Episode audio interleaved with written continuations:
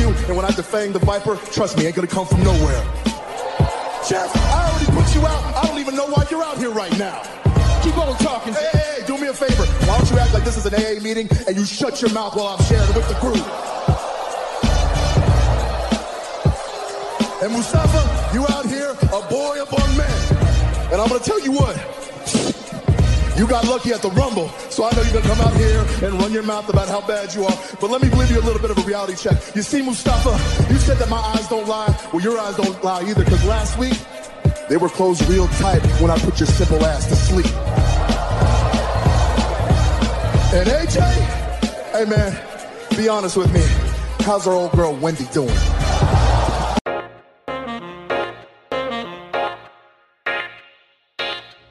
Welcome back to the Clark Street Wrestling Podcast. It's me, Afis, and with me, as always, is Devin, and we are about to recap this week's episodes of Raw and SmackDown. Talk about a somewhat eventful week uh, in on both shows. A lot of things going on. We had the 25th uh, year anniversary for Triple H going on, and you know Drew McIntyre, Seth Rollins made official. So big week for for both shows, really. Um, but uh, yeah, Devin, what are some of your just general thoughts on on the shows that we saw so far?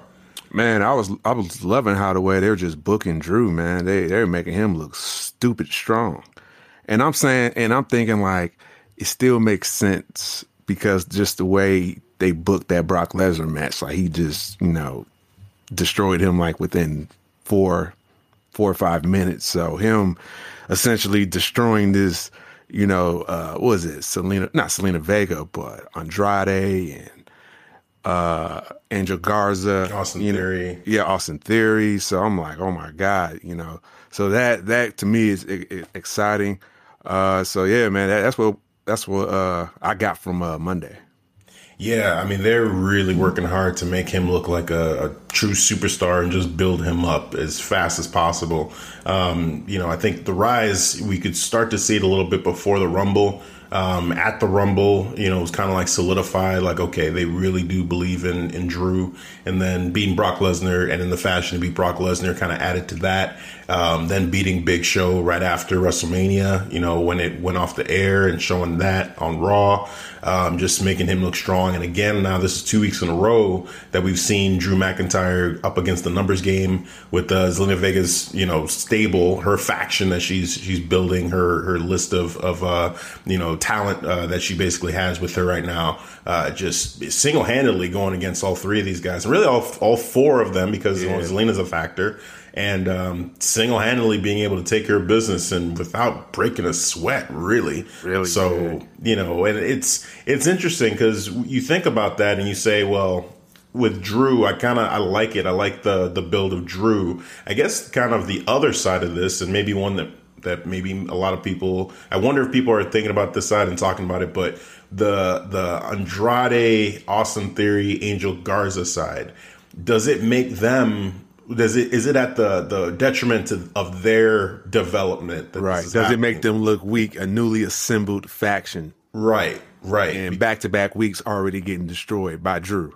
yeah and I, I mean i think the the answer is yes you know unfortunately for them i think it makes sense like i'm so just invested in drew that i'm Yeah. kind of just okay with it overall but if i really look at it and break it down for that other side like it, it does hurt them a bit you know it does all three of you just getting just just spanked by drew mcintyre it, it's just Frank is not even the word, man. yeah, but I'm just saying- destroyed. Just, but just, I mean, wiping the floor with you guys and then You mocking just you, put in while he's doing code, like, man, I'm done. Yeah, like at the end of this week's episode, I mean, he was just he, Drew McIntyre was tranquilo, man. He was at the ramp, just kind of like Having you know, fun. chilling, laughing.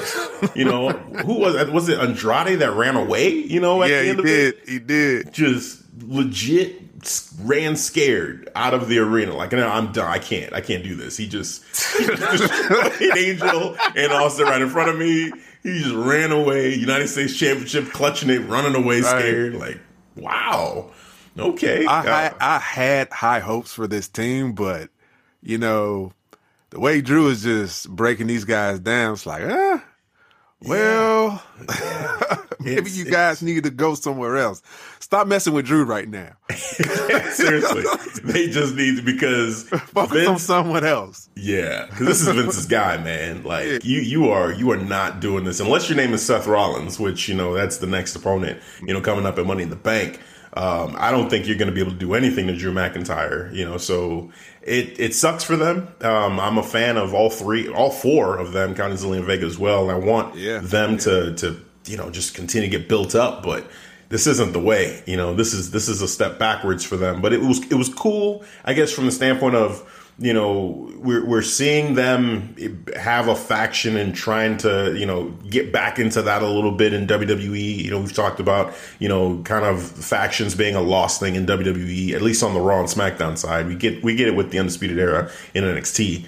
Um, so, but this way, this way of having a faction and just getting destroyed by one guy it it doesn't do them any favors. So you know, hopefully they get a, a, a better uh, reboot or restart once they're done with Drew. you don't mess with a warrior like Drew. You know, that's the moral of the story. Really, right. Just, you know, don't like, mess with Drew. Drew is in in just full warrior mode. Just don't do it. Just don't do it. Just just leave it to the Messiah. I guess when he's issuing a challenge to you, that's a problem. Yeah. yeah. Which, speaking of that, I mean, he opened up the show issuing a challenge to Seth Rollins for the yeah. WWE Championship Money in the Bank. So he's calling out Seth. He's not waiting for Seth to, you know, try to jump him again and try to politic and try to, you know, get, you know, the, the WWE brass to get him a title shot. He said, no. Straight you know, to the fisticuffs. Exactly. Challenging you. Um, so this matchup Drew McIntyre versus Seth Rollins. Are you excited about this matchup? Do you think it can live up to its potential? Like, where, where are you at with this? I think it can, man, because I was actually impressed with Seth Rollins' performance at WrestleMania, man, just with the dialogue he had with Kevin Owens. And I think he can do the same thing essentially with uh, Drew. You know, Drew has strong strong dialogue when he wrestles, so I could see both have some great back and forth banter, man. And you know, in the, the wrestling, of course, it's going to be, yeah. uh, you know, there. You know, but the other part with the whole, you know, since there's no fans there, that other part with the which I am more finding myself more focused on now these days because this is just where we at with wrestling. I, I I'm more focused on that that dialogue. Yeah. Yeah, same here. I mean, I'm I'm I'm really excited about this. Seth Rollins, you know, he brought it up like we're very similar. You know, they showed the shots of both him and Drew celebrating winning WWE championships at WrestleManias, mm-hmm. both beating Brock Lesnar at WrestleManias. You know, I mean, the the haircuts, you know, you see it. There's very a lot of similarities between the two.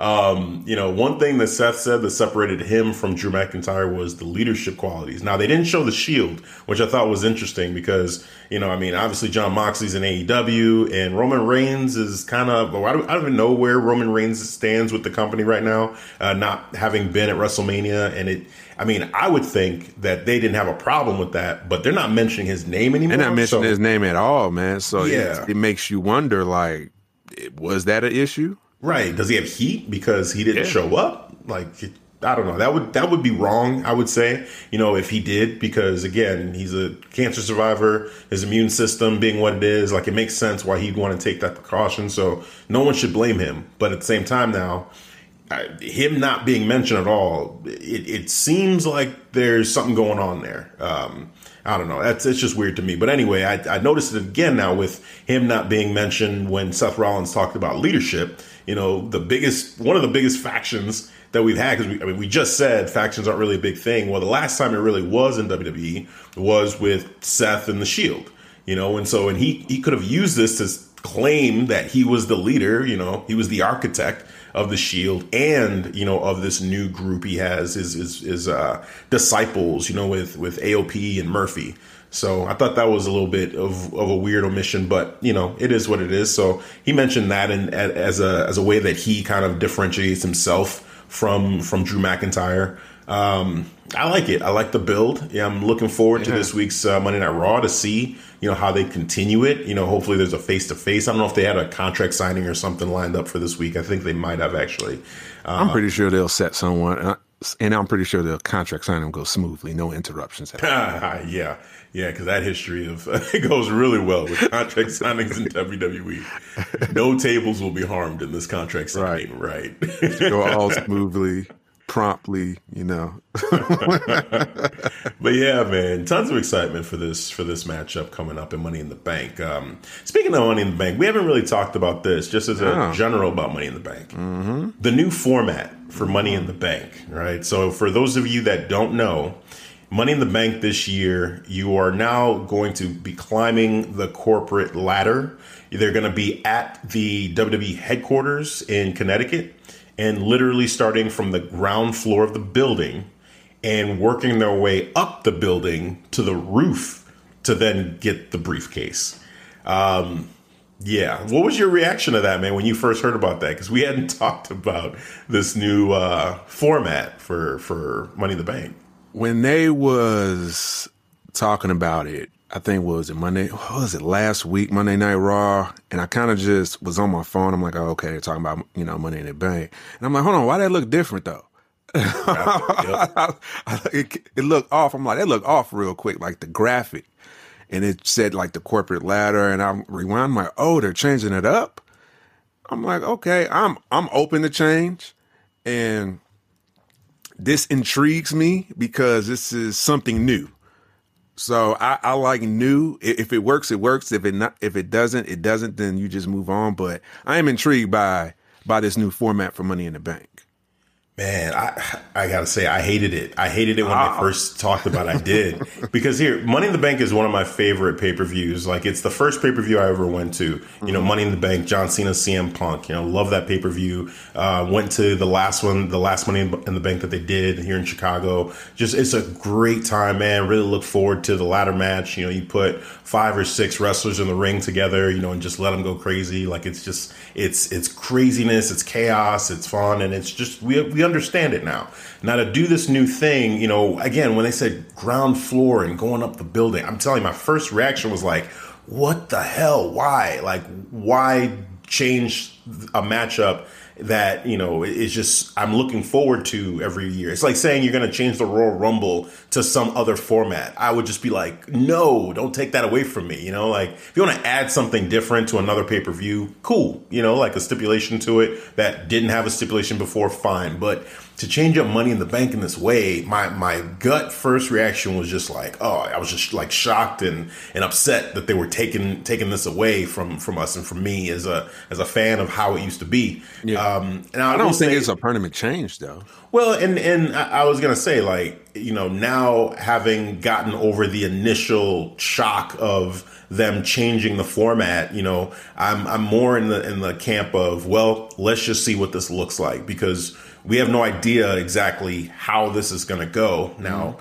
if my fears are confirmed and it really does suck, I'm going to come on here and say, "Hey, it sucked." But you know, I am gonna, I am looking forward to seeing how they're going to do this because you know, we didn't know what a graveyard or a boneyard match was going to be. You know, we didn't know what a Firefly Funhouse match was going to be. Um, you know, the Gargano Ciampa matchup, they filmed that a little bit differently. They're trying some different things with the fact that we don't have fans. So I can understand maybe wanting to experiment a little bit because you can right now. Because uh, this match wouldn't be happening if there were fans. I'd say that right now. They would just keep it to oh yeah, most definitely Money in the Bank. So exactly, and I, um, and I would be fine with that. But since there's no fans and I understand the you know the environment now, I'm willing to roll with the change. Yeah, yeah. I mean, and and it's I'm still skeptical, but I do want to just see what they're going to bring to the table. Mm-hmm. Um, and also too, just I mean, how many floors is this building? Like, I just have so many I questions. Know. I don't know, man. How I need to look up the, the the structure, the the blueprints of yeah. how many floors are going to go up. Yeah, and there's a ring on the top of the roof. So well, that's what I'm saying. Yeah, not to. Gonna... So we're talking about them, you know, going from the ground floor, climbing the stairs, or taking the elevator. However, the wrestlers decide to get up to the top. Yeah, and then there's a ring on the roof it's it's bizarre, man. But you know, we'll see. We'll see what happens, and you know, hopefully, I'm pleasantly surprised. I mean, it sounds like you're really open to it, but for me, I'm just like, man, I, if it ain't broke, don't fix it. Like, there's other things that you could, you know, put your your energy and effort into creating something new for, and and this one, it just feels like you're taking one of the most popular matches of the year and you're yeah. taking a chance on it. And I mean, that ladder match at WrestleMania was awesome. You know, the triple threat it tag was, team championship matchup. So to just do that again, it'd be just a, a easy, you know, like home run for them just to put the, you know, five or six of the best wrestlers together in the ring. Just let them go. Just it's just pure entertainment. Um, but I don't know. We'll see. I mean, maybe they they you know again pleasantly surprise us and you know give us something that is unforgettable. But uh, yeah, maybe they will. We'll I just hope it's not too scripted. Like when they're fighting on the ground floor I don't want to be be stuck like I'm watching some type of action movie or something. Oh, I think that's what it's gonna be, man. Oh, you think it's gonna be something like that? I, I think. And then finally, we do like a cutscene. It's the actual live match on the on the roof. I don't even know if there's gonna be a match. I think this is gonna be. We'll see because in the trend of the Boneyard match and yeah. you know Firefly Funhouse, they may try to do something more cinematic with this. You know, and and because again, it's a lot of floors. Like I would I would assume they don't want to take the chance of it looking like you know looking bad. So maybe they just pre-film this matchup and and edit it and kind of like try to make it more action movie-esque versus just it feeling like people fighting in a in a building and going up the stairs in the elevator. Oh wow. You know? Sound like Die Hard movie already. Yeah. Exactly exactly people climbing in a vent or whatever and yeah. just like trying to shimmy through like just the ceiling and you know like I mean you know people mission impossible down or pelling into oh, one room man. and then finding their way. Who's going to be the John McClane out of that roster? Oh man, out of who's there right now? Gosh, that's a good question, man. I mean, Rey Mysterio is pretty crafty, so maybe, yeah, maybe it'll be him. That's a, that's a good one. That's good. you know, he just sneaks through a vent, through a pipe, and he's up there already. like, where did he come from? Rey Mysterio. uh, so well, we'll see. It, it could be a lot of fun. Hopefully, it is. Um, so you know, the rest of Raw. I mean, I think the the other kind of big thing that the continuing storyline is just Shayna Baszler and how vicious she's been the last couple weeks. Um, she did it again. Indi Hartwell, she stomped her her arm, you know, quote unquote, broke it, you know, with the storyline there. Put it in a ladder, you know, and then stepped on the ladder or kicked the ladder while her arm was in it, which looked really brutal. Um, I really like what they're doing with Shayna. Do you think that the way that they're pushing Shayna right now?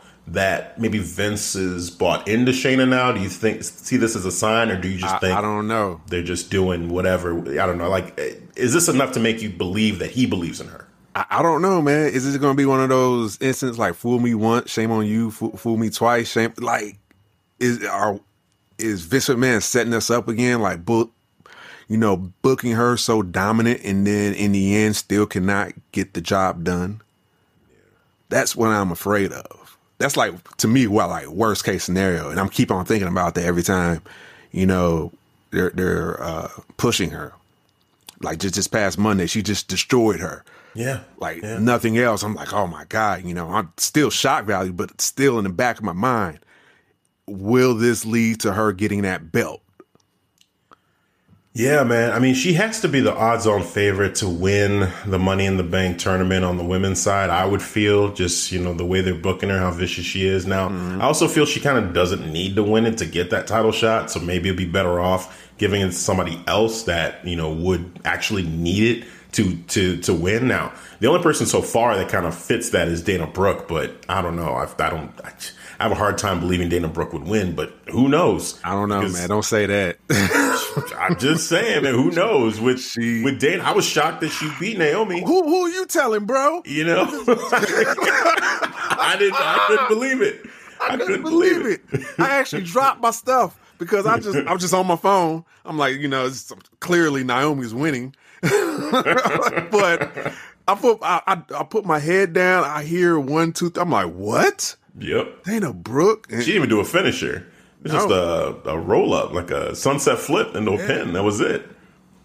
Yeah, man. So I don't know, but um, you know, Shayna is right now. I mean, we're not doing predictions yet, but Shayna is who I would say would be the favorite. Just you know, off the top of my head. I mean, Nia Jax has been been booked super strong too, so she's she's up there. They're kind of selling a little bit of the, an injury still with her because uh, they had the rematch with her and Kairi Sane. That was Kairi a poor Sane. selling job, by the way. I did not like that selling job. Oh, it was, it was terrible. It was terrible. terrible. I didn't believe it at all. Not at all. You know, so but what I what I guess I kind of like about it is that they are building in a little bit of a of a weakness to Nia to explain why she loses because I don't think she's going to win the Money in the Bank. Um, but the way she was being booked, it was like, well, I mean, it's her, Shayna, and you know Nia to do that to Kairi Sane now two weeks in a row. It just feels like okay, you beat a former NXT Women's Champion like she was a jobber, so you better win if you're going to do that to a person like Kairi Sane.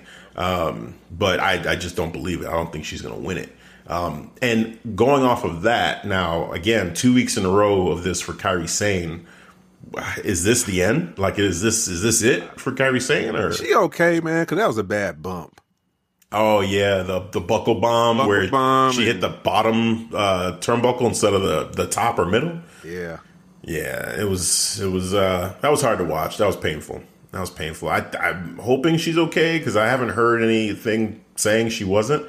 Um, but it was brutal. I mean, Nia just had again treated her like a jobber. It was like this was her first day on the job, and she just you know it was was kind of I don't know. I don't even know what it was. She was just extra vicious to her, and yeah, I just ragdolled her, man. I don't understand. You know the Kairi Sane part of this, like she's again former NXT Women's Champion. You know, she was former you know Women's Tag Team Champion with Asuka. You know, and for them to have show that she has no chance, like literally no chance against Nia. Like I would never believe her beating Nia now after these two just just burials of yeah. of uh, of Kairi Sane. That's what it was, man. I mean, back to back, both weeks. Yeah, yeah, and her know? contract is almost up. So yeah, that's what it seems like. Like she's on her way out. So this is how they're gonna. This is how they're gonna book her. Well, that sucks. sucks. I mean, yeah, she might be on her way back to Japan. Unfortunately, um, if but is she, that if what, this, is that is that what she wants? You know, you know. Yeah, more to her then, man. Well, that she used to be a part of an all-female promotion um, over there, and that promotion I think now is linked with New Japan, and they're talking about bringing her back to Japan when they restart. There's something going on basically with that promotion in Japan with her. Like, there's interest there from them to get her back. Okay. And you know, Kairi, you know, I think there was a rumor that Kairi was interested in potentially going back to Japan in the future, but there was a tweet I think she put out where it was like hashtag Raw so I don't know if if if Kairi is is maybe split on whether or not she wants to go back or not. But um, I don't know. I think if they're going to treat her like this, I would I would say it'd be she'd be better off either going to AEW or going to Japan. One of those two. Just you know, go where you're going to be appreciated because you're better than than this than jobbing out to to Nia two weeks in a row. Um, so yeah, that's just just thought my thoughts on that. Um, MVP wrestled, which I'm like, why is this this man still wrestling in, in WWE? Like, no disrespect to what he was before, and you know, if if they wanna, I guess, keep him around as in that role of like helping bring in on the younger talent, fine. But you know, him having this match with Apollo Crews for the for that spot in Money in the Bank, I'm like, he better not win this matchup. No, I didn't. I didn't think that he was going to win at all, man. I saw this as MVP's just you know, making Apollo Crews look good. That's how I saw. I knew Apollo Crews was going over. Yeah, I just I just almost kind of wish that it was just somebody else that you know you would have at least made me I don't know just just give me another matchup with somebody else that you know is is is trying to come up. Just the TV time for MVP in this way, I felt like was just too much. I, I don't mind him doing like the talk show because I think that's kind of cool. Or like yeah, give him like a, a producer manager. job, more of a background, like like you said, talk show. But I think his time has come for being a wrestler. Yeah, performer in the limelight like this, like you know. And again, he was he was great in his time. He's been in a bunch of Money in the Banks already, um, you know. And if he wants to be back for Royal Rumble, let's say, okay, cool. But you know, this right here, I was like, man, you know, like it just it kind of just lessen the importance of of the spot when I'm saying it's Apollo versus him. You know, Apollo had an awesome matchup against Aleister Black, and I feel like okay, th- there's a little bit of momentum, not a, not a whole lot, but a little bit of momentum, given that he had a great match with Aleister.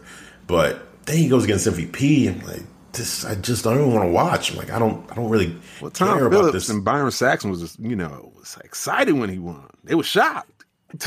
Why? That's I awful. know, man. I could have like, why are they so shocked that Apollo Crews, Yeah. MVP?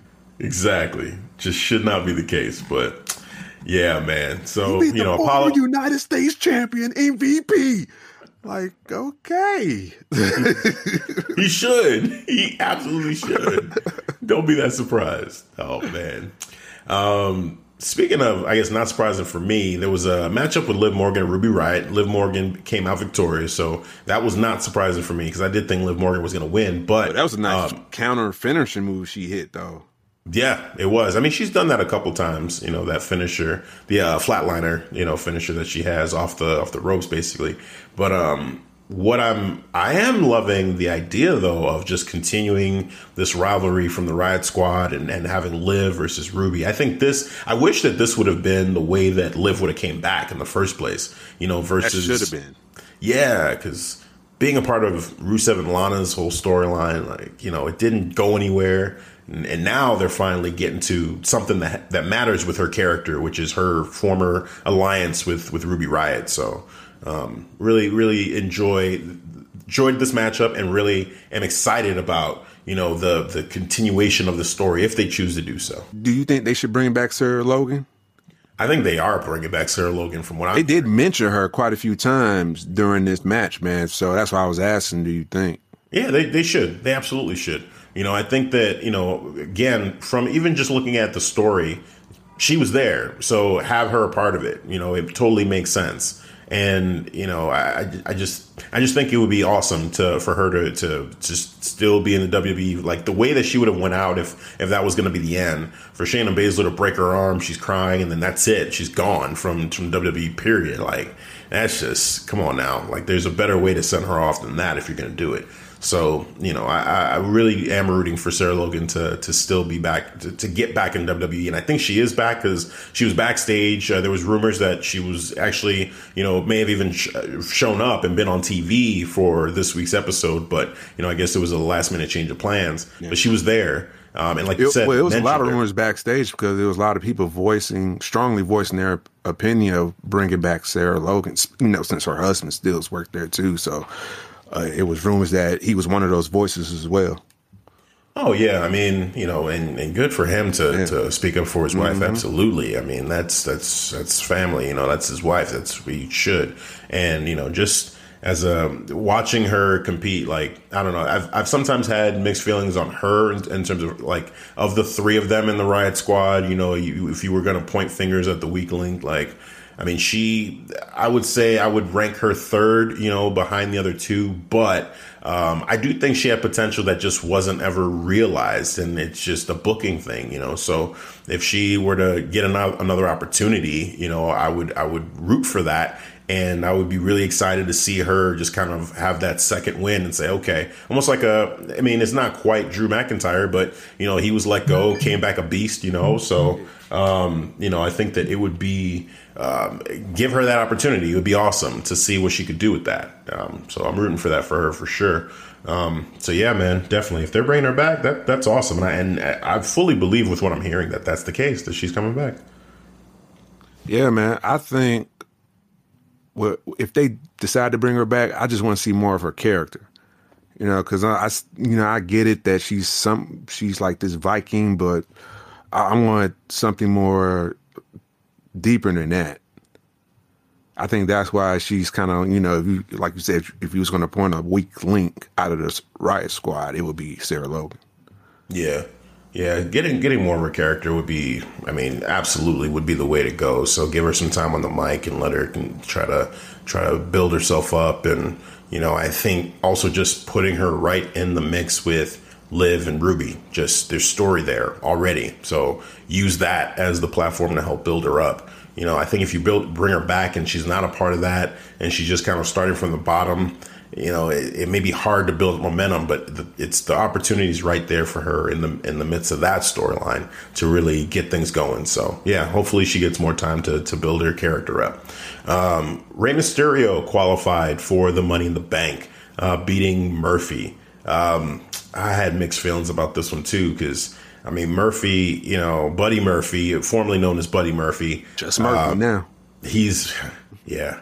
He's he's awesome, you know. Buddy Murphy is awesome, you know. He's just such a great wrestler, and Rey Mysterio has been around ages, you know. Like, okay, I get it. They're trying to push the fact that this is the one thing he's never done, but I I don't know. I just don't care when they say it. You know, it's like he's been champion before, so you know him winning the Money in the Bank is just kind of like it makes sense cool. to me. Yeah, what's that? I say it didn't make sense for me for uh, Rey to win. Yeah, it just seemed off. Like like you know, it's it's not as bad as uh, you know MVP. You know, being in that matchup with Apollo. Like I I feel actually more you know upset about just that because I'm like, man, there's there's other talent that wants TV time, man. It doesn't have to be MVP. Like Rey Mysterio, seeing a match with Rey Mysterio, I think is still super entertaining. And at times, given the right storyline, I'm still going to root for him to win. But in this situation, Murphy needed the win more than Rey Mysterio. Yeah. Mysterio, he's a Hall of Famer, man. He's he's going into the Hall of Fame. It's going to happen. But Murphy, he's still trying to climb up. Yeah, that part of a new faction. Know? I would say probably the number two. You know, yeah. Seth Rollins' right hand man. So he needs a definitive win against a former heavy heavyweight champion. Why not over Rey Mysterio, man? Come on, because you got to think about it too. Buddy Murphy, or just Murphy now, former OP Buddy Murphy, by the way. You know, cruiserweight champion too. You know, he he dominated his cruiserweight division. So give him the accolades. Even when he came, even when he uh, was on the SmackDown, uh, he pushed Roman Reigns, man, to to to the brink, man. So he he pushed him to the limit.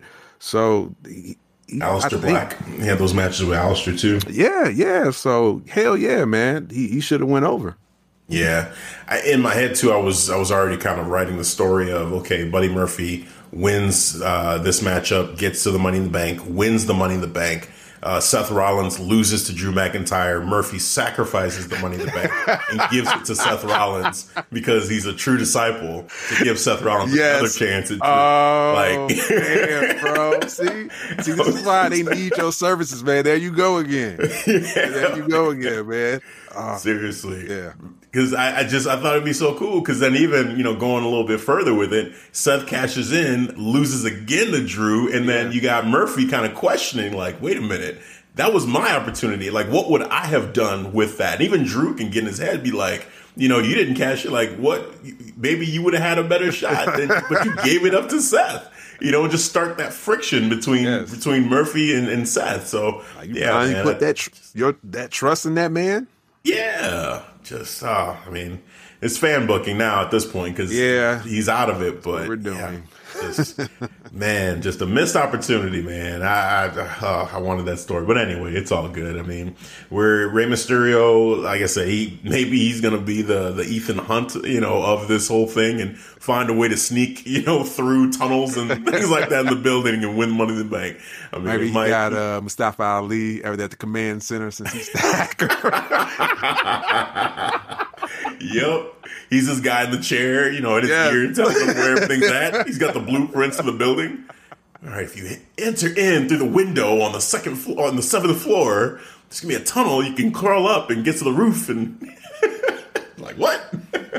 Oh man, uh, yeah. No, man, we can only we can only dream things like that. I know. uh, all right, we had um, Charlotte Flair uh, going against Kayden Carter. I was uh, wasn't expecting yeah. this at all. Um, what'd you think of this match? I, I knew the outcome. You watch NXT, course. you know the outcome. As soon as I heard Kayden Carter, I'm like, come on, really? like, I thought there was too much offense. Why honestly. are we doing this? Yeah, yeah, too. Yeah, that I didn't get. Like, why did Kayden Carter get offense in? This should have been none. Like yeah. a zero percent chance. Yeah the the minute that Charlotte booted her in the face because she was like she was acting like she was warming up, she was stretching, yeah. and then out of nowhere just kicks her with that big boot. I was like, well, maybe that's it. Maybe she's just gonna boot her, just do a natural selection and be done. You know, just yep. like one, two, three. hey, Kayden Carter. I, I, that's that would I think everybody would would understand that happening to Kayden Carter.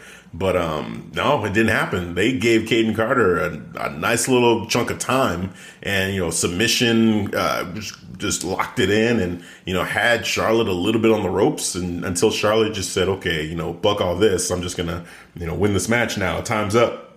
you know, we're about to go to another commercial break. Let me go ahead and win this matchup real quick.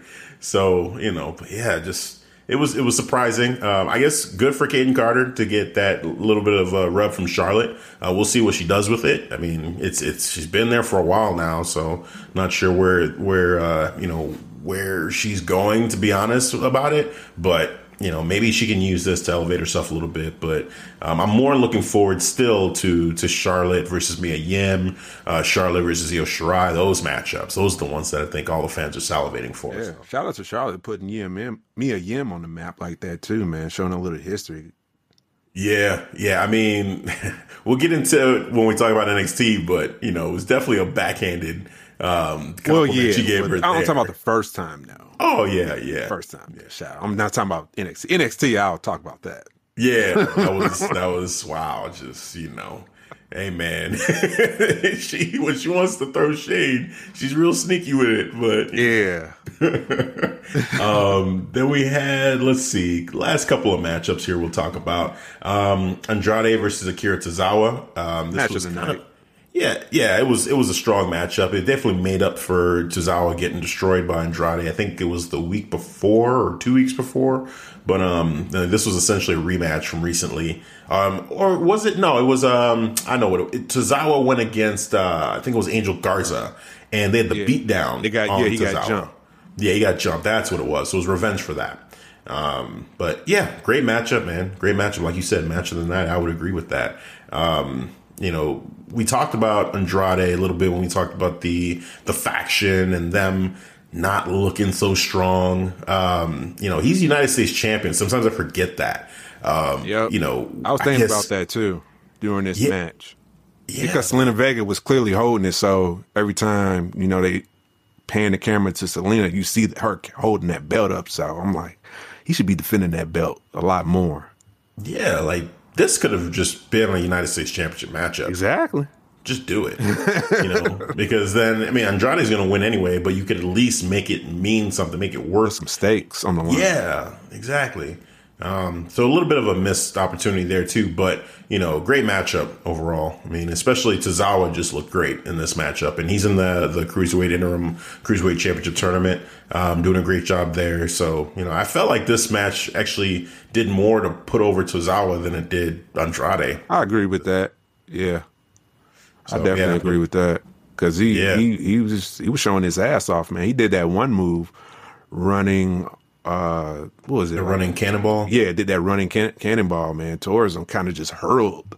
I'm like, that was a great spot right there. Yeah, yeah, it was man. Like I say, he did. He looked great. He looked great in this matchup. Um, and then we had Bianca Belair, I guess, making her official Raw singles debut, uh, going against Santana Garrett um, of NXT. She's been on there uh, before. But um, yeah, this matchup was definitely highlighted by the uh, commentary by um, the Street Profits.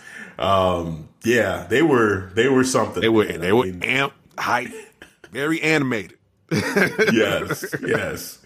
I mean, Montez Ford, you know, that's his wife, so he's he's he's gonna go all out to really just kind of cheer on his wife there, you know. And Angelo Dawkins, man, was just was just there too, like you know, just really hyped about you know Bianca Belair and just putting over everything she did, and it was it was fun, you know. And it just Tom and Byron were just kind of there, like you know, let them have that moment, man. Just let them let them do commentary. They just shut up and let the Street Profits go. Yeah. So you know, it was fun. It was a lot of fun. Yeah, they definitely took over, man. Shout outs to Bianca Belair, by the way, man. To her, because I know she says she she designs her own uh, costumes or her wardrobe, and she get- did the Monday Night Raw uh, logo all over her costume. So that was a great look.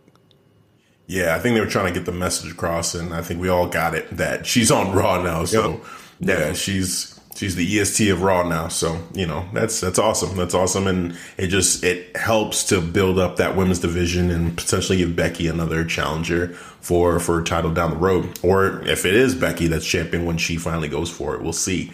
Um, so yeah, I mean, that's pretty much it for Raw. I mean, again, Angel Garza went against Drew McIntyre, and not just him, but that entire faction got destroyed by Drew McIntyre. Just he, he just, just ran through fun. everybody. Yeah, he was he was having fun. It was a workout. It was it, it was basically uh, a light workout.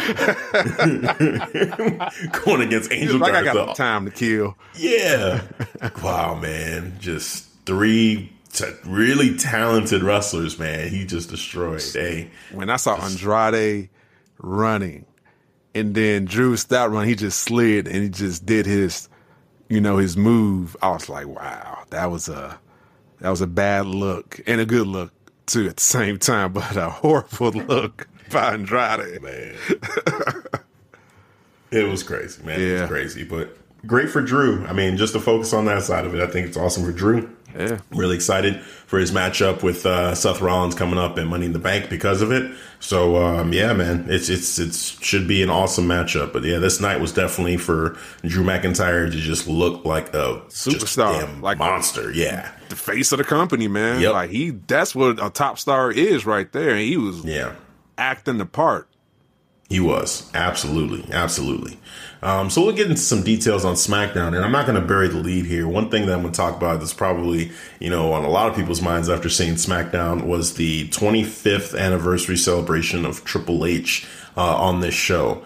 So it was it was interesting because you know they all throughout the night they're showing you know moments from Triple H's past. You know you're seeing they're going all the way back to when he was Hunter Hearst Helmsley. Yes. You know and you know then the evolution from that into Triple H into the game into you know the what is it 14 time world champion in, yeah, in WWE. Time.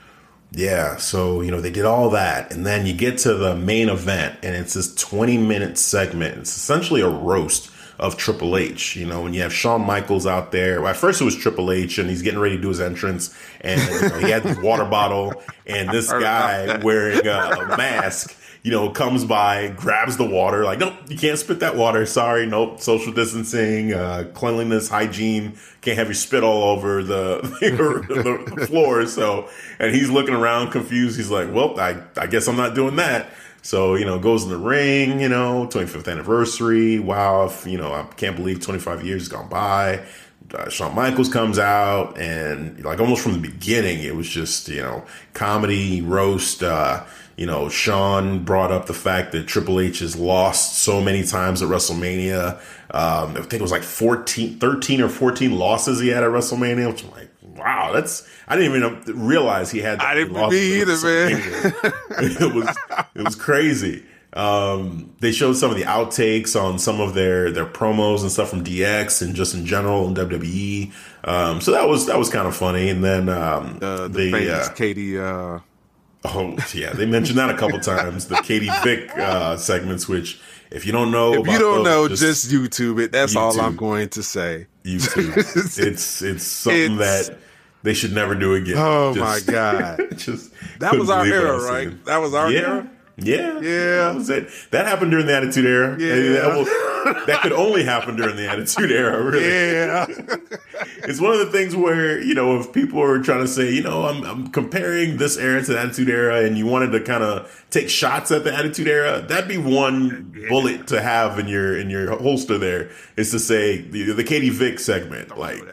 You can't no because you, you lose some some bragging rights when you have to say, oh yeah, that happened during the Attitude Era. So yeah, it happened though.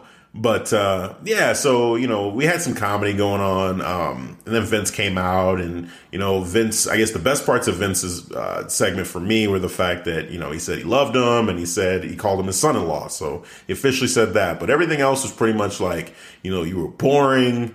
Um, you know, he he was saying something about um, what was it? The the oh, I forget the the classic wrestler he was comparing it to, but he was talking about someone being super boring, and he's like that guy was worse. That was the only thing that was worse than watching your matches or something. I mean, it, it to me, it kind of felt like.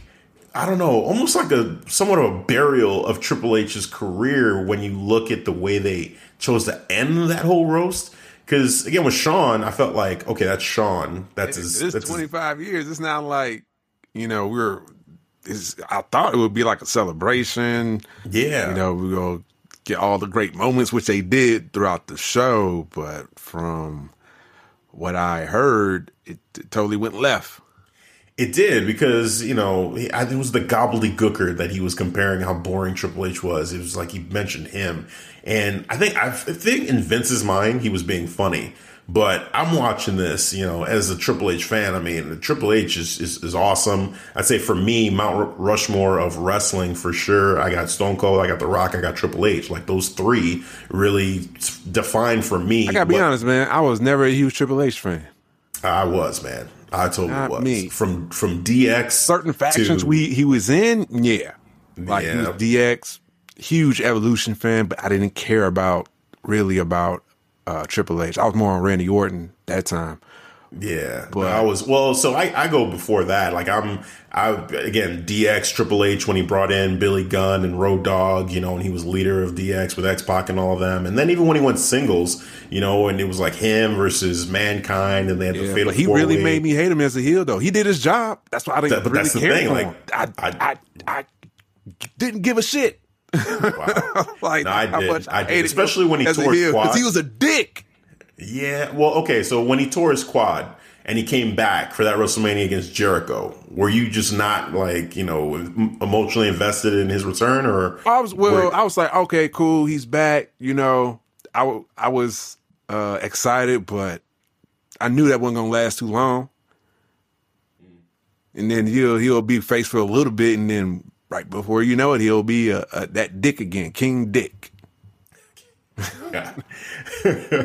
No, I've I've always had a lot of respect for Triple H, man. Like for me as a wrestler, you know, he was one of the the just best all around wrestlers. You know, he could he was very uh, they called him a cerebral assassin for a reason. He was very technical in the ring. You know, would try to get into your mind as well as try to destroy your your body like physically. Um, one of the best finishers, period, in wrestling. I think the pedigree. Uh, one of the coolest entrances ever. Like in every video game, I would love to just like see that entrance and put that entrance on my created wrestlers because I thought it was just so cool. Like with the lighting and the posing and the the, the water spraying everywhere and then the, the flexing in the corner. Like he just to me, like I said, for me, the Mount Rushmore of wrestling, like there was three guys that really like even I'm sorry, like Undertaker, I love Undertaker, but the three guys that I always think about when I think of when I got into wrestling, like who I was most excited to see.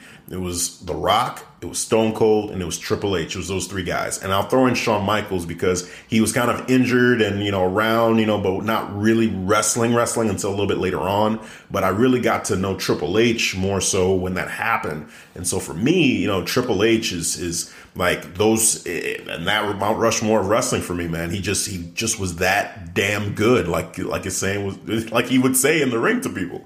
Um, and even as a heel, like I, I loved to hate him and he did his job as a heel and it was great. And then when he was a face, it blew my mind of how much I was rooting for him as a face, you know, when he came back from that injury against Jericho. Like he's just, he got me too now, many times when he was a heel. and- Well, he was a face, and then all of a sudden he'll switch it up and backstab his friends as a heel. I think that when when what was it when Shawn Michaels came back, and then he made it seem like he was happy that he came back. He he saw him let's get the group together, DX and all that, and he just straight up swerved him.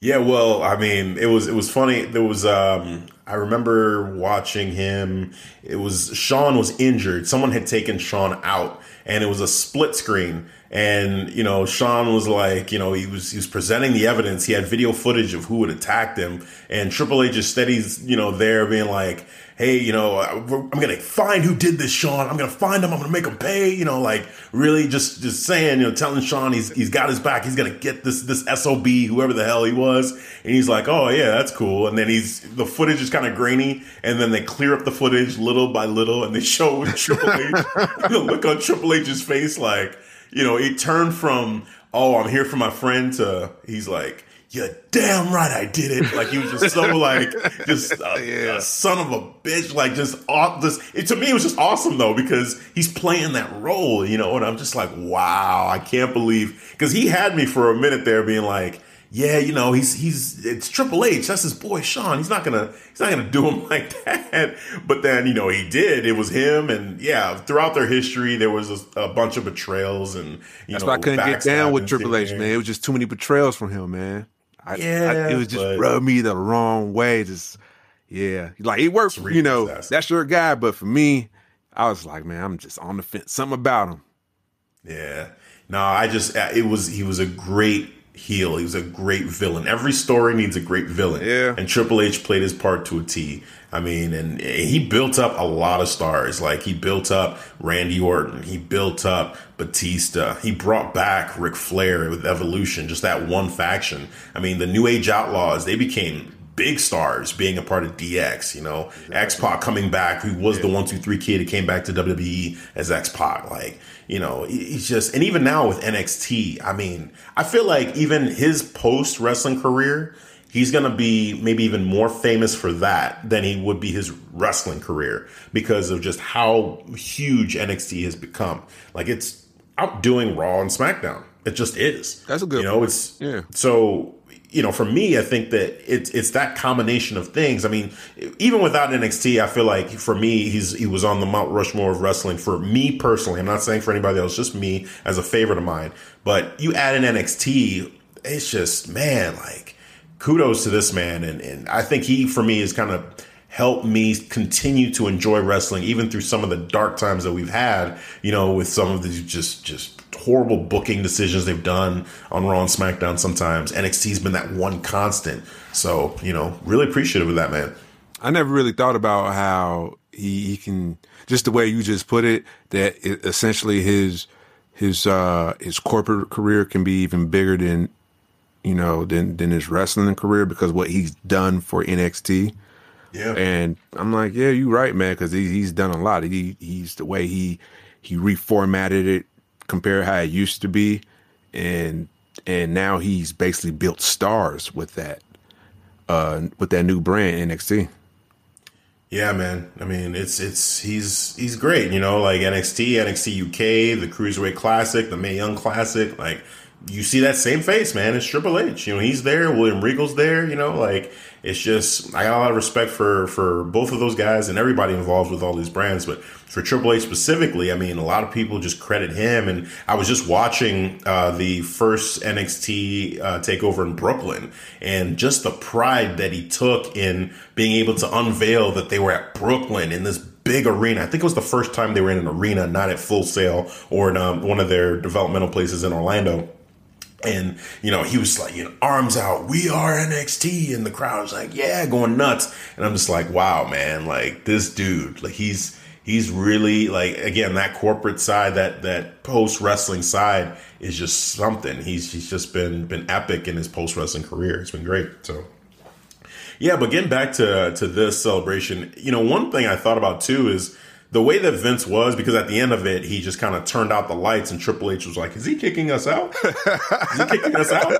And then, uh, you know, the lights go out. He's like, "He really is kicking us out," and that was it. It just lights off. That was it. Go on to the next show, you know, on on Fox. And um, you know, I guess to me, Triple H is that company guy. Like he's he, even if it, it's in in poor taste, he's gonna support whatever Vince wants to do. You know, Do you think that was his idea though?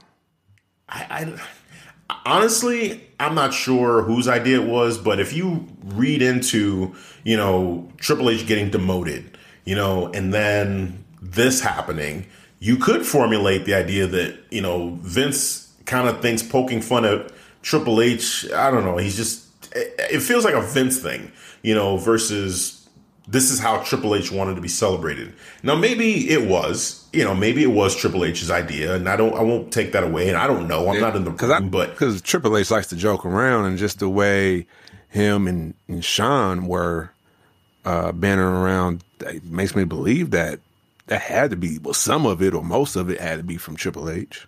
Well, here's the thing. I guess watching it, I felt like I'm I'm watching Triple H's facial reactions, and I'm I'm feeling like whenever it seemed like they were about to get serious about you know showing him appreciation, uh, like uh, Road Dogg was there briefly, and you know he told Road Dogg or no uh, Flair was Ric Flair was there, and he was saying positive things, and you know it was it was like getting to be an emotional part, and Ric Flair hung up the phone. I could see that Triple H was kind of like there with it too, that he was just like almost in an emotional place for for for what he was hearing from Ric Flair.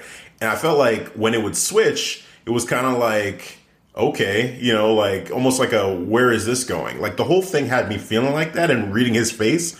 I just I don't I don't know that I truly believe it was his idea thinking about those moments. Like when Vince said, "Hey, you know, I, I love you," and my son-in-law, you know, and he mm-hmm. Triple H was like, "I love you too." And I'm just like, that seemed like genuine and real and like okay this is what triple h would have wanted. But then they would switch to you know just burying triple h in a joking way but still burying him. It kind of felt like it was going on too long like it was just this this this this constant like negative negative. And i don't know i just i feel like that feels like something vince would find funny.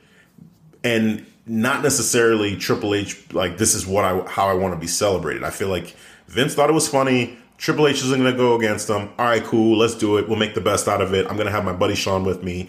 You know, Stephanie's going to call in. Road Dogg's going to call in. Ric Flair's going to call, call in. We'll have fun with it. It's fine. Whatever. You know, I'm still living my dream. That's kind of how it felt to me at the end of the day. So be a, so being that company man, like just like yeah. you said. Exactly, exactly. That that's how I read it. Could be completely wrong, but that's what it looked like. Okay, is is that is that the perception you saw? Just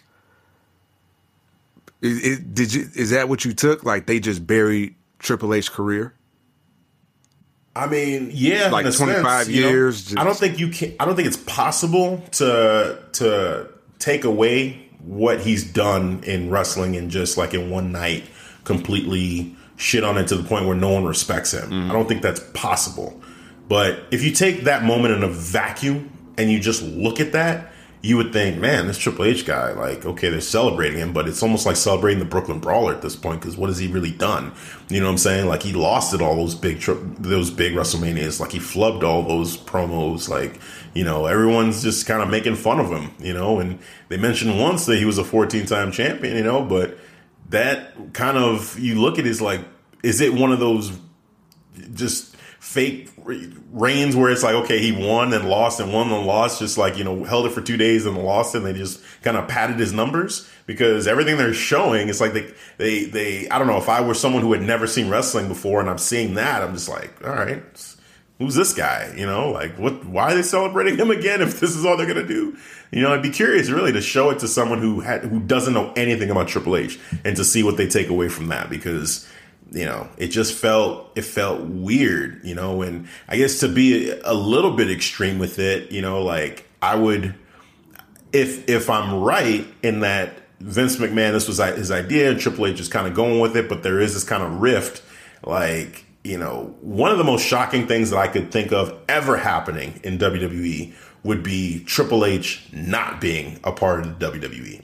I'm not saying this is going to lead to that, but I'm just saying, like, if there is some kind of rift between Vince and, and Triple H, and this was kind of like it, it showing itself a little bit in a weird, awkward way, and it it did ever happen, you know, like I don't know. This that would be one thing that we look back at and say, wow, like maybe that was what, you know, the worst case scenario. Maybe there really was a problem because look, like now he's not a part of WWE anymore. Mm. You know, I think, I feel like, you know, you know, I think, as I'm I thinking think, about it, I think, I, I, well, you know, what I read, because, you know, essentially I didn't, I didn't watch it, but I caught some of the highlights and I read through it for for what I saw or for what I read through it, I'm just for reading it for what it is, like a roast.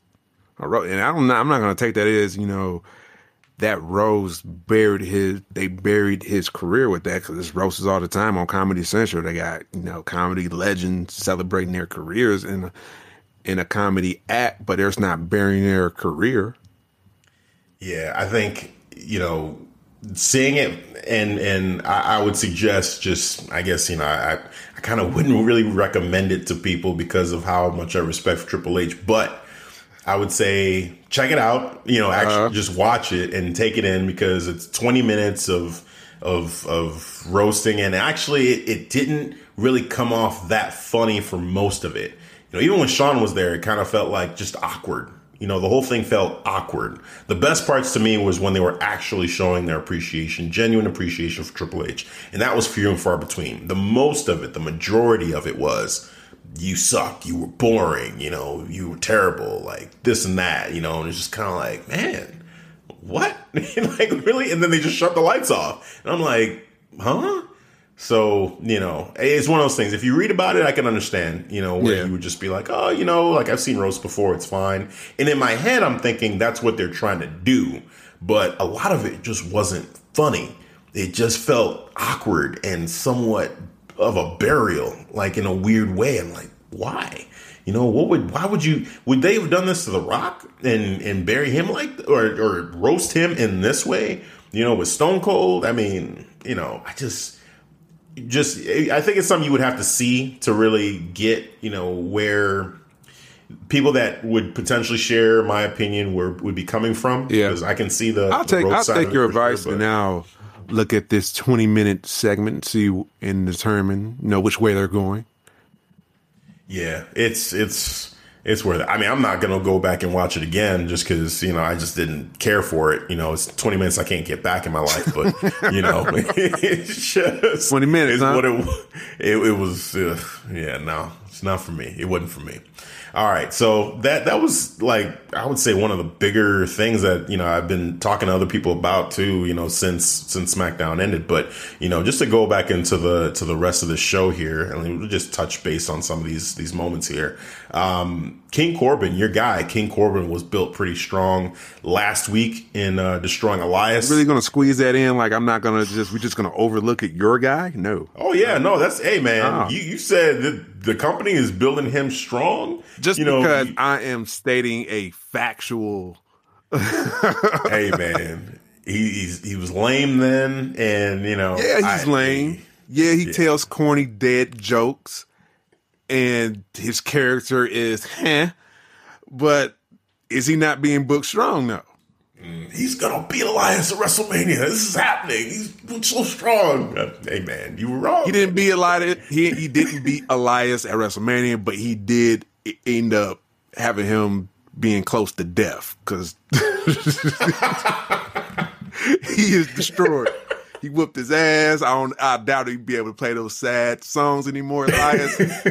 you know, I hope you get well, but damn. yeah, hey, I mean, he look the the best part of that beatdown from last week was when he came back with the guitar. I thought that was kind of cool. Like he beat him down, you know, he would dragged him to the back. You know, he was toying with him. He was he was, he was playing with his food basically, and then um, you know, he just just beat him down, came back. He's like, "Oh, you might need your guitar," and smacks the guitar across his back.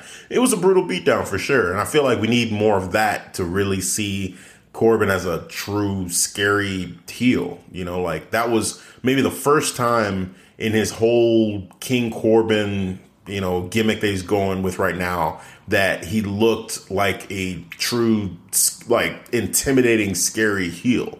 You know, beyond that, before that, I should say, it's just he's just been lame. He's just been lame. So yeah, this was I a step he just in the needs right to direction. lose some of the some of the aesthetic looks of the the old King character. Maybe the robe. I think, it, I think it's beyond the look. Actually, I don't. You think I don't, so? I don't agree. Yeah, I think it's beyond the look because look, King Booker was goofy, but also people were really into King Booker because he made it work. He, he did, That's he, what I'm saying. the whole accent. He, right. He had his wife. He was invested. Yes. He was completely invested. Yes. So I think that's the same for King Corbin. Is even though he's doing this, I don't know that he's truly invested in being like a scary, intimidating heel or you know the king of of SmackDown. I think he's just going through the motions, and they there's someone there that really likes him, and they just keep letting him do it.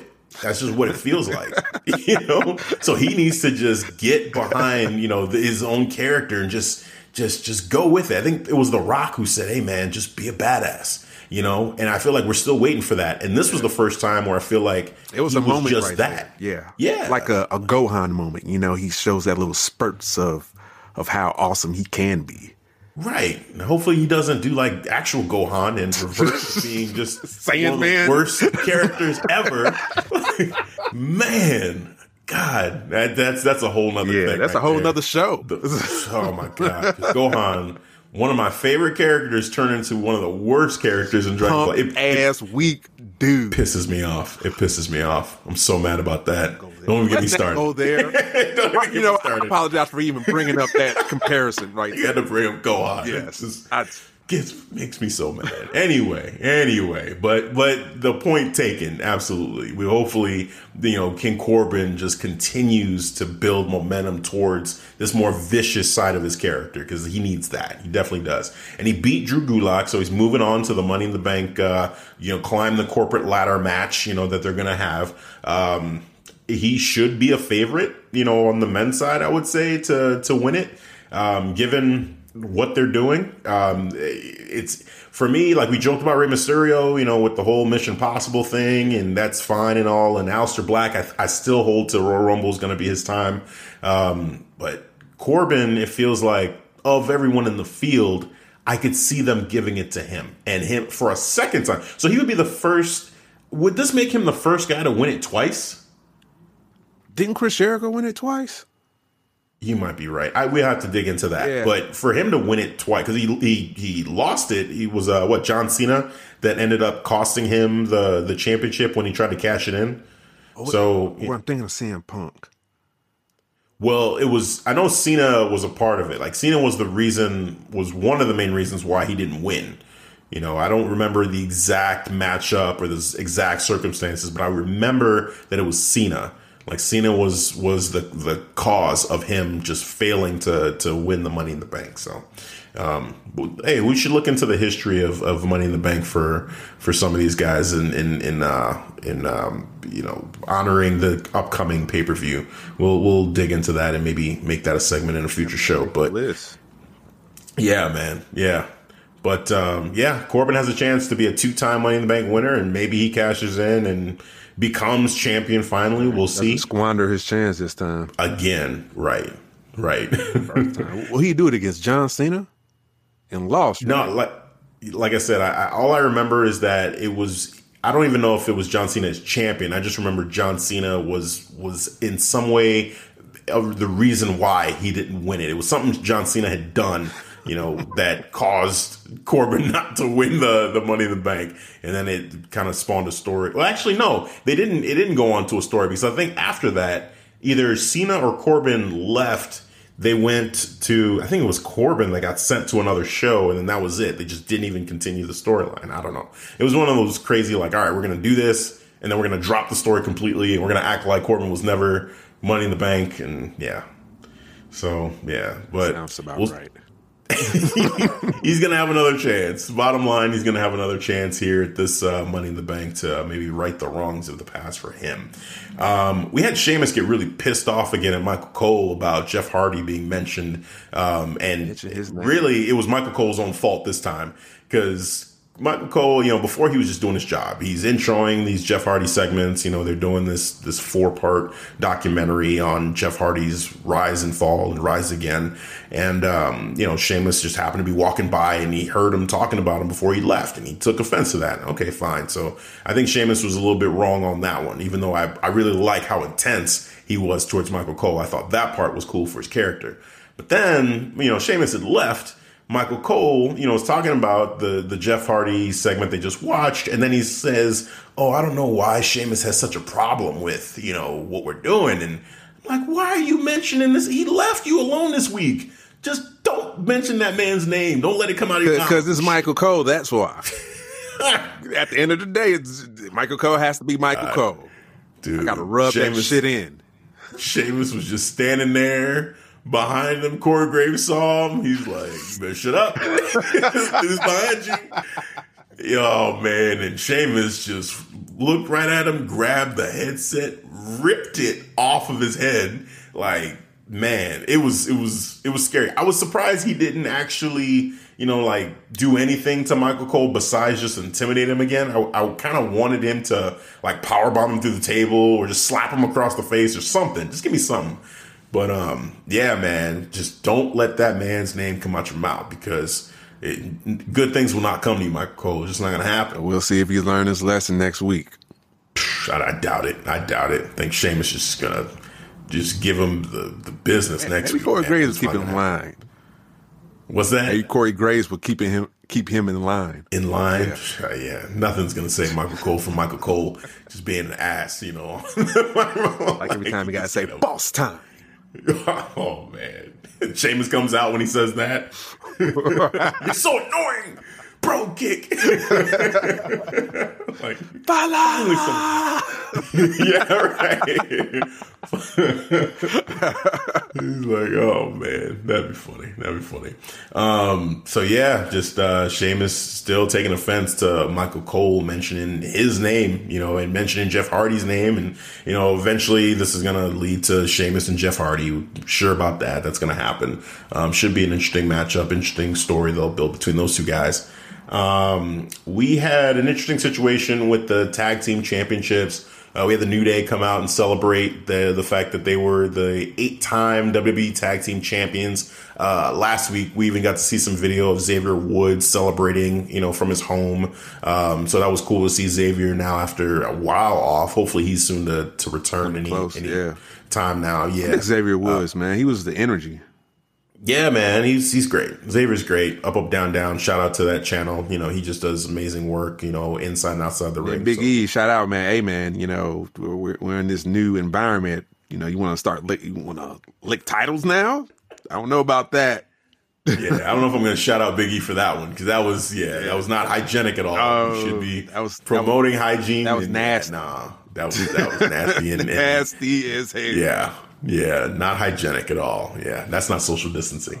Um, was just- but yeah, they were celebrating the the their win. You had the Lucha House Party come out and say, you know, they're tired of seeing the same people get the, the title shots week after week. They want their opportunity.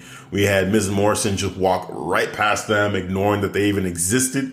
They were just on the ramp and they just, Miz Morrison just walked right past them and said, you know, we don't want to hear none of that. All we want to know is, you know, basically they, they were upset that they weren't champions anymore. They want the titles back. I haven't seen it, but I can I can imagine just, just doing that too, as you're telling, d- giving the details of this.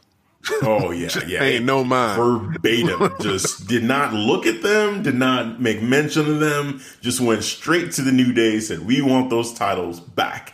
And then we had the, the well then in that at that point, Lucha House Party, they were upset that they got disrespected. They got in the ring. Gran Metalik said some stuff in Spanish, and Miz is saying, What did he say? And uh, Morrison was like, Oh, he says he really respects you, you're a great wrestler. Big E was like, uh, that is not what he said at all. You know, and no one would tell Miz what he said. that uh the Forgotten Sons, they came out, you know. Oh and- my god, Man, that, that that part too was actually pretty cool. Um, Forgotten Sons, I'm not really a big fan of that team, but they talked about how uh, Miz was a poser in the Marine. Like you're looking at a real Marine right here. Miz couldn't say anything. He couldn't say nothing. He just shut up. He's just like, Man. "Oh." You can't. I see. I seen videos of you know fake vets getting checked by real vets. It's it's not a good look. So I can imagine that now. Yep. And it was Ryker specifically that looked Oh, dead at the oh, Miz saying this. And I'm like, he can't say anything. Just shut up, Miz. Shut up. Shut up. So that was cool. I actually really like that segment. For the Forgotten Son specifically, man, I feel like on NXT, it did not work. But something tells me on SmackDown, they have a shot. You know, Yeah. with with the way that because you know Forgotten Sons, I feel like they didn't really get much time to speak on the mic and really you know like cut promos or anything. And They did. this It one. just they just wasn't. Huh? It's like Elias on NXT. It was huh, but Elias in a you know the bigger limelight now with Raw or SmackDown, he shines. It's just it's just a weird effect. It's like Yeah, I don't- I don't know. It's hard to explain. Yeah, yeah. because for me, I can't remember any significant promo. And this one right away, I was like, wow, they cut straight to it. Miz, you're a poser. I'm a real Marine. Just be quiet. Like, you know, it was just that. I was like, wow, I won't forget it. I just won't, man. It was awesome. Um, so yeah, man. So we yeah we have a kind of um, you know a brewing uh, new rivalries p- potentially coming up. You know, with Forgotten Sons getting in the mix and Lucha House Party trying to get their names in there. Uh, Lucha House Party actually beat Miz and Morrison on SmackDown, which was interesting. Um, you know, and then uh, Forgotten Sons they did have a match. Who did they? It's not even they didn't even put it on their their page here, but. Uh, the Forgotten Sons, I, believe, I want to say they had a match, but for some reason they don't have it up on. Yeah, the I don't page. see a match on the, I'm uh, seeing, on the yeah, list too. There's no match. yeah, sure, so- but or were they just forgotten? maybe yeah. Well, I guess they're forgotten. Sorry, they're trying to be forgotten no more, but you know. Oh man, well, we did have a uh, let's see. There was Alexa Bliss and Nikki Cross uh, defending their tag team titles against Carmella and Dana Brooke. Uh, Alexa Bliss and Nikki Cross won, which was expected. I mean, I don't think there's any surprise there that that they came out on top.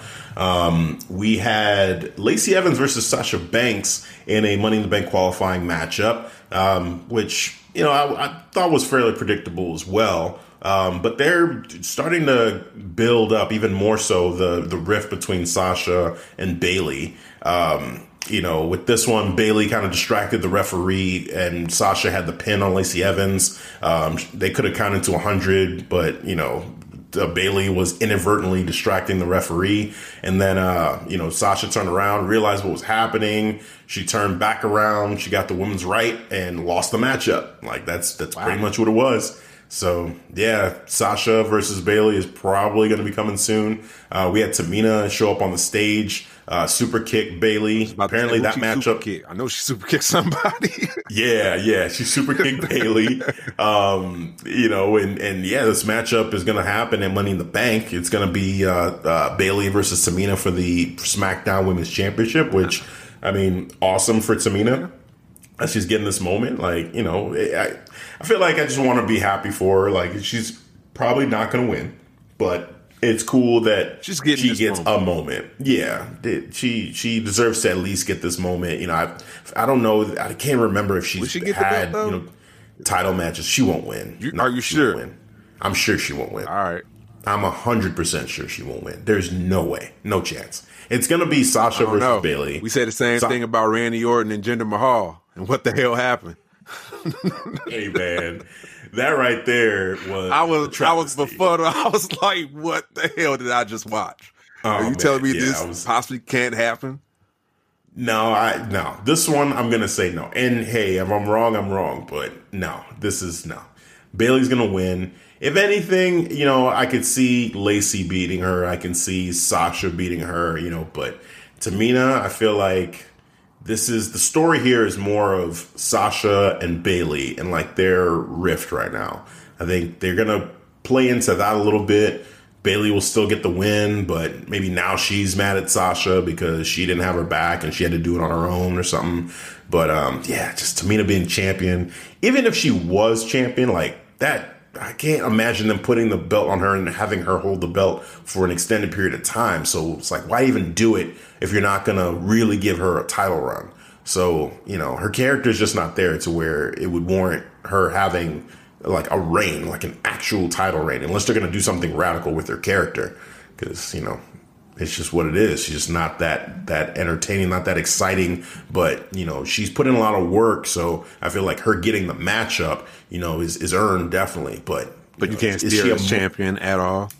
No, she's not. She's not because when you think about it, with the champions, you know, it's like the the the money, right? Like, who are people gonna pay to go see? They're not gonna pay to go see a Tamina matchup. They're not gonna buy a pay per view because they want to see a Tamina matchup. You know, if anything, we respect Tamina in terms of like she's been there for so long, she's put in so much work, but like her character, the storylines, there's there's nothing there, man. It's just you know her her character is basically like she's someone that that uh, she's what it's uh, Jimmy Superfly Snuka's uh, what what uh, daughter. Just you know, I mean, there's that. There's the fact that she's um, just been around for so long. She's one of the I don't know pillars, I guess you would say, of the women's division because she's been there for so long. But you know, as a champion, you got to be someone who is drawing dollars that is making people want to buy the pay per view and she's just not there. You know, she just isn't. I mean, I would say the same thing about Natalya. You know, like a lot of respect. You know, she's a legacy, she's a heart, but you know, is she going to be someone they're going to buy pay per views to see? Yeah, gotta go see Natalya wrestle championship. Yeah, yeah, no, it's not happening. It's not happening. We're already Bayley is someone who we've questioned, saying, you know, like I don't know about she, Bayley lately. Yeah, yeah, yeah, you know, and and Bayley by comparison, oh yeah, people will still buy tickets to see Bayley because of who she used to be, like at her prime. I mean, I just watched um, Bayley versus Sasha again at NXT Brooklyn, that same pay per view, and it was it was awesome seeing that matchup, and the crowd was all into it, and it's like, yeah, like that person is still there. It's just the story has to be right. You know, the character has to be right. Like certain things, but it's it's there. It's just not being told in the right way. Um, but with with Tamina, it's just never really been told in the right way, which sucks for to say because you know I, I, do respect her, but it's just not it's just not there. It's just not there. Um, so yeah, but I mean, hey, we'll see if they decide to do it. Well, then we'll see how they're going to go about it. But I would venture, I would go ahead and put that prediction out right now that I do not believe it's going to happen. I just don't. Um, I'm a, yeah, I'm, man. I'm a, obviously I'm gonna go with Bayley, but you know, I'm I'm 95 percent sure she's gonna win. Five yeah. percent for for uh, Tamina. Yeah, yeah, that, yeah, that's fair. That's fair. Um, so let's see. Uh, now, one thing we didn't get to talk about from last week was um, the the um, Mandy Rose um, situation. Oh, uh, yeah, yeah, yeah, Just to talk about Ooh, that, and, man. And why don't why don't you break that one down? Because you know, I mean, you you saw that one, you yeah. went through it. I was I was really curious to, to say to hear actually what you had to say about just this this whole promo between her and Sonya Deville. Oh man, I when she gave that awesome promo, I immediately thought how you always said she is, you know, the the single the most underrated yes. Rest, female wrestler yes. in, the, in the company. Yes. You know? Not no more. Not anymore. Yeah. She's not underrated anymore. That promo just shot her to the freaking moon right there, man. It it it, it made sense. It it was broken down. Uh you know, I love how she she came in trying to just convincing us that she she you know she felt sorry for this deceiving uh, Mandy, you know, inviting her to come to the ring so she can apologize to her.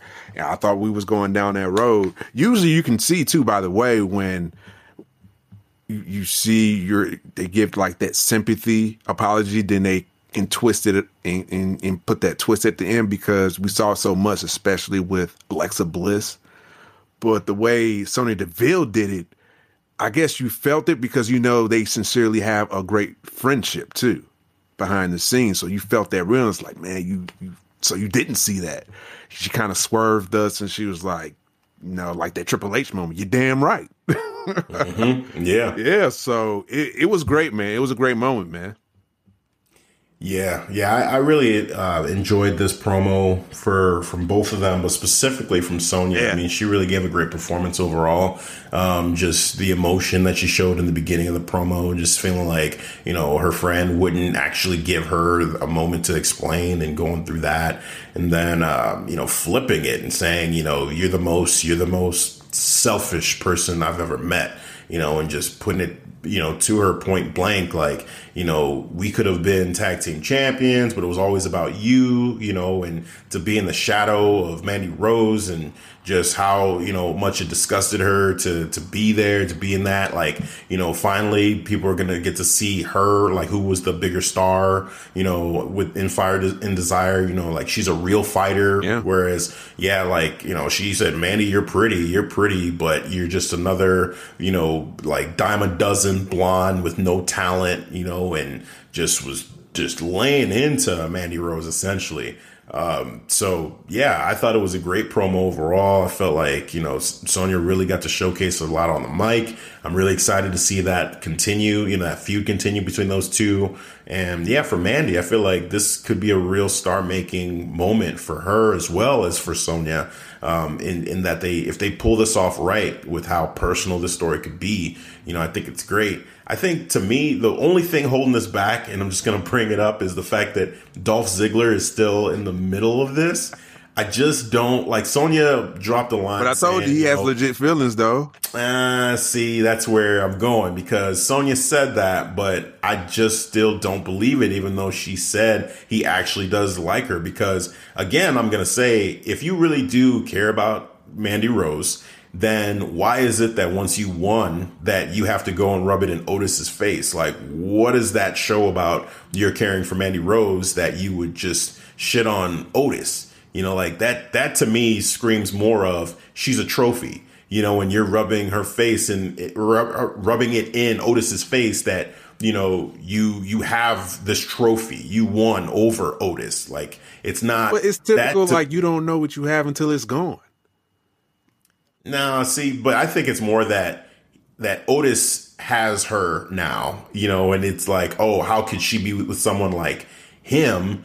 And again, it was it was she was meant to be a trophy for Dolph, so now he lost, so he's butthurt about it. You know what I'm saying? Like it, it still doesn't mean that he actually cares about Mandy. I hear like, what you're you saying. know, so you like she's- he's more hurt about that he lost to a guy like Otis.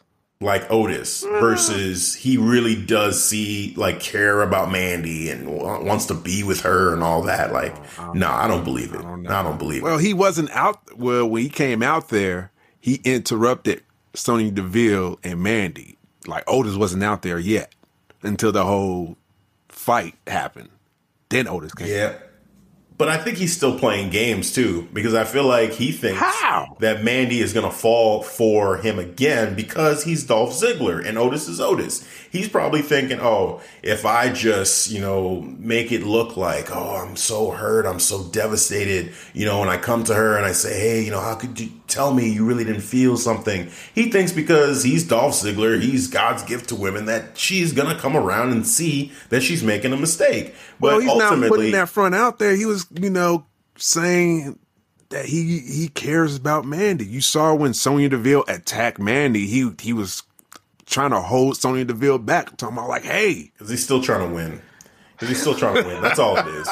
It's because he's still trying to win. I don't buy. it. I, I you do do not buy this. that. actually- crazy, man. That's crazy. Yeah, Not you. Not at all.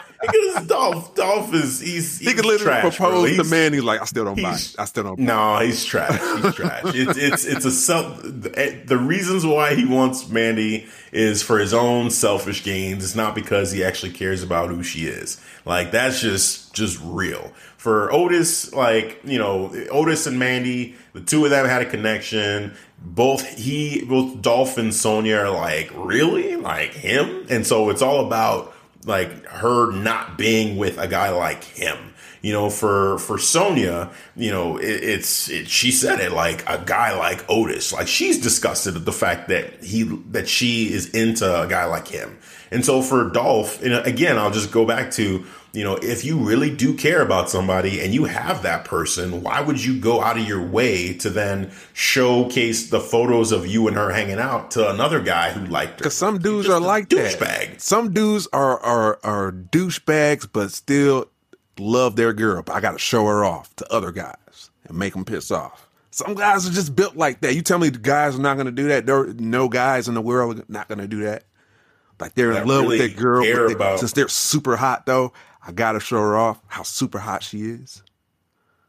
But get her flowers, get be good to her. What you what to to show that you know to show off in front of Otis and to try to make Otis feel like shit because he doesn't have her and like I, I'm just trying to think No, about how, how I don't know, man. I'm not built like that, but I think there's douchebags out there that actually care about their super hot girlfriends, but they just like to show I- them off.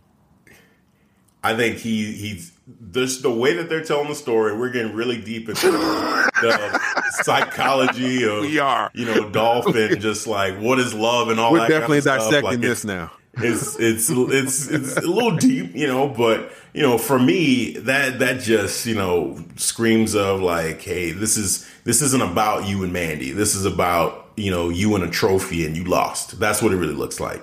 You know, if you really care about this person, it should be enough that you got her and that's it. But to be like, I'm I'm actually gonna be this terrible of a person to a guy who, who he, he didn't do anything to you. You know, if anything, you wrecked his chances at being with her by being all de- devious and all that stuff with the phone and deleting the messages. Like, you know, it just it's just reeks of a shitty person to go ahead and do that. So, so I call, highly question. What would you call Edge then when he had uh, Lita? Edge when he had Lita when the whole cheating. No, no, no, I'm not it? talking about that. I'm talking about uh, the whole rated R superstar when he had Lita, showing her off. You know what I'm saying? But he he, he loved her. Well, was he showing? I mean, so first of all, with that situation, both Edge and Lita were both heels in that, and it seemed like it's, that's that's a hard one to compare because there was a lot going on behind the scenes and how real that was. Like, I don't know, that's a that's a tough comparison to say like you know Edge and Dolph Ziggler and like they're in a similar boat because you know it's just it's just different. Like Lita also too was being very like just shitting on Matt Hardy in a in a roundabout way um, and so was Edge. And I don't know. It's just hard to compare that one. I'm looking at this one on its own. You know, for me with Dolph, it just it, it feels like there was nothing there but hey, I won. You know, and every week it was like, look at how I won. You know, versus I care about Mandy. We're you know like it's just me and Mandy now. It, it didn't even the stuff about that Sonya was saying, like, oh, he's there to elevate them as a tag team. He didn't. He didn't do anything for them as a tag team. He just kept bothering Otis. You know what I'm saying? Like, what was he actually going to do for them to help them as a tag team? He didn't do anything. so he didn't care about that. Like, he just didn't care. It was just like he got what he wanted, and that was it. Well, uh, well, I, I don't know. We we have to see how this plays out. Either yeah. Dolph feelings are real or not. I think they're real. You think they're not. I don't think they are. Yeah, I, I know they're not. I'll find out. no, they're not. Only time will tell. The, the story will continue. I've seen. it. See, we talking about a soap opera yeah. right now, man. Let's move on. Yeah, yeah, yeah. No, I'm. I want Dolph out of that story so we can see Sonya and Mandy become stars because he's holding them back. Period. That's how. I All right. um. So yeah, let's see what else. I mean, we talked about the tag team championship. I think that's pretty much the main chunk of what happened on the show. Like, you know, it was um I don't know, it was a it was a kind of a weird ending to the show with the Triple H uh, celebration, the 25 years. Um, you know, but it was what it was. Was it Triple H's idea? Was it Vince's idea? We'll never know. You know, it's just what it was. It happened. We'll move on from that. Um, Money in the Bank I mean, we got a couple more spots figured out. I think there's a couple, like at least one more spot to figure out in the in the final yeah. uh, roster. Six, right? Yeah, yeah, because we know Daniel Bryan, King Corbin are there. They're going to be wrestling next week in just a standard matchup of two people who are in the Money in the Bank. Um, you know, we've got Aleister Black that's in there. We've got Apollo that's in there. Um, yeah, it's starting to fill out. Who can come out with the well? probably King Corbin. That's what I'm saying. I, I think King Corbin. Yeah, I think I think King Corbin is definitely going to be um, a favorite. You know, looking at this, unless you know they add in someone really big coming up. But you know, for me, it just it feels like they're leading towards uh, uh, King Corbin coming away with this. Which, hey, good for him. You know, if that if that does happen, you know that's that's a nice uh, way to kind of fix the you know his last time as Money in the Bank. Um, also, Rey Mysterio is there. Mentioned him a little bit earlier. He's in that matchup too so far. Um, on the women's side, you know, you got Shayna Baszler, you got Asuka, you got Nia Jax. Um, you know, so those three. I mean, that's a that's a big group right there to to have um, currently in in, uh, in Money in the Bank. Um, you know, we got Dana Brooke in there. Uh, it's funny. Oh, well, I guess yeah, we already got this uh, uh, confirmed too. Lacey Evans is in there too. I think there's only just one more spot, just one spot from SmackDown that's still left to fill there. Um, but yeah, man, they're building both those matches. We're gonna see who can climb the corporate ladder here in a couple weeks. Um, but yeah, that's pretty much it. I think for Raw and SmackDown, unless you have any other things to bring up around those two shows. Uh, no, man, it was just a you know uh, entertaining show. More on the Raw side, I feel I feel that I find myself that I look more for towards the Raw every week as the SmackDown. Uh, probably because our guy Drew is on there, so I'm gravitating more to like, oh, okay, let's see what you know Drew is going to do for this week. Who who's going to destroy? You know, that's yeah, that's that's well, basically how, how I'm that, thinking now. that's that's part of it, you know. Yeah. But it's not just Drew, really. I mean, that show overall has just been the better oh, show. Well, yeah, period. it has. It like has. you know, it, just top to bottom. I mean, Yeah. Zelina Vega has been putting in a lot of work, you know. And we said, yeah, the faction is not doing that great, but I mean, they there's been some highlights with them too. It's just when it comes to Drew, they should just stay away. away from but everything else for that group, you know, it's been pretty cool to watch. Um, Apollo, Aleister Black, you know, Seth Rollins. I mean, we've seen some big things happen on Raw, you know, even with, you know, the no fans, you know, that, that's been pretty cool. I mean, Street Profits, Bianca Belair, like there's a lot going on, a lot of interesting signing. Asuka, the MVP of, of Raw right now, Oscar has just been awesome.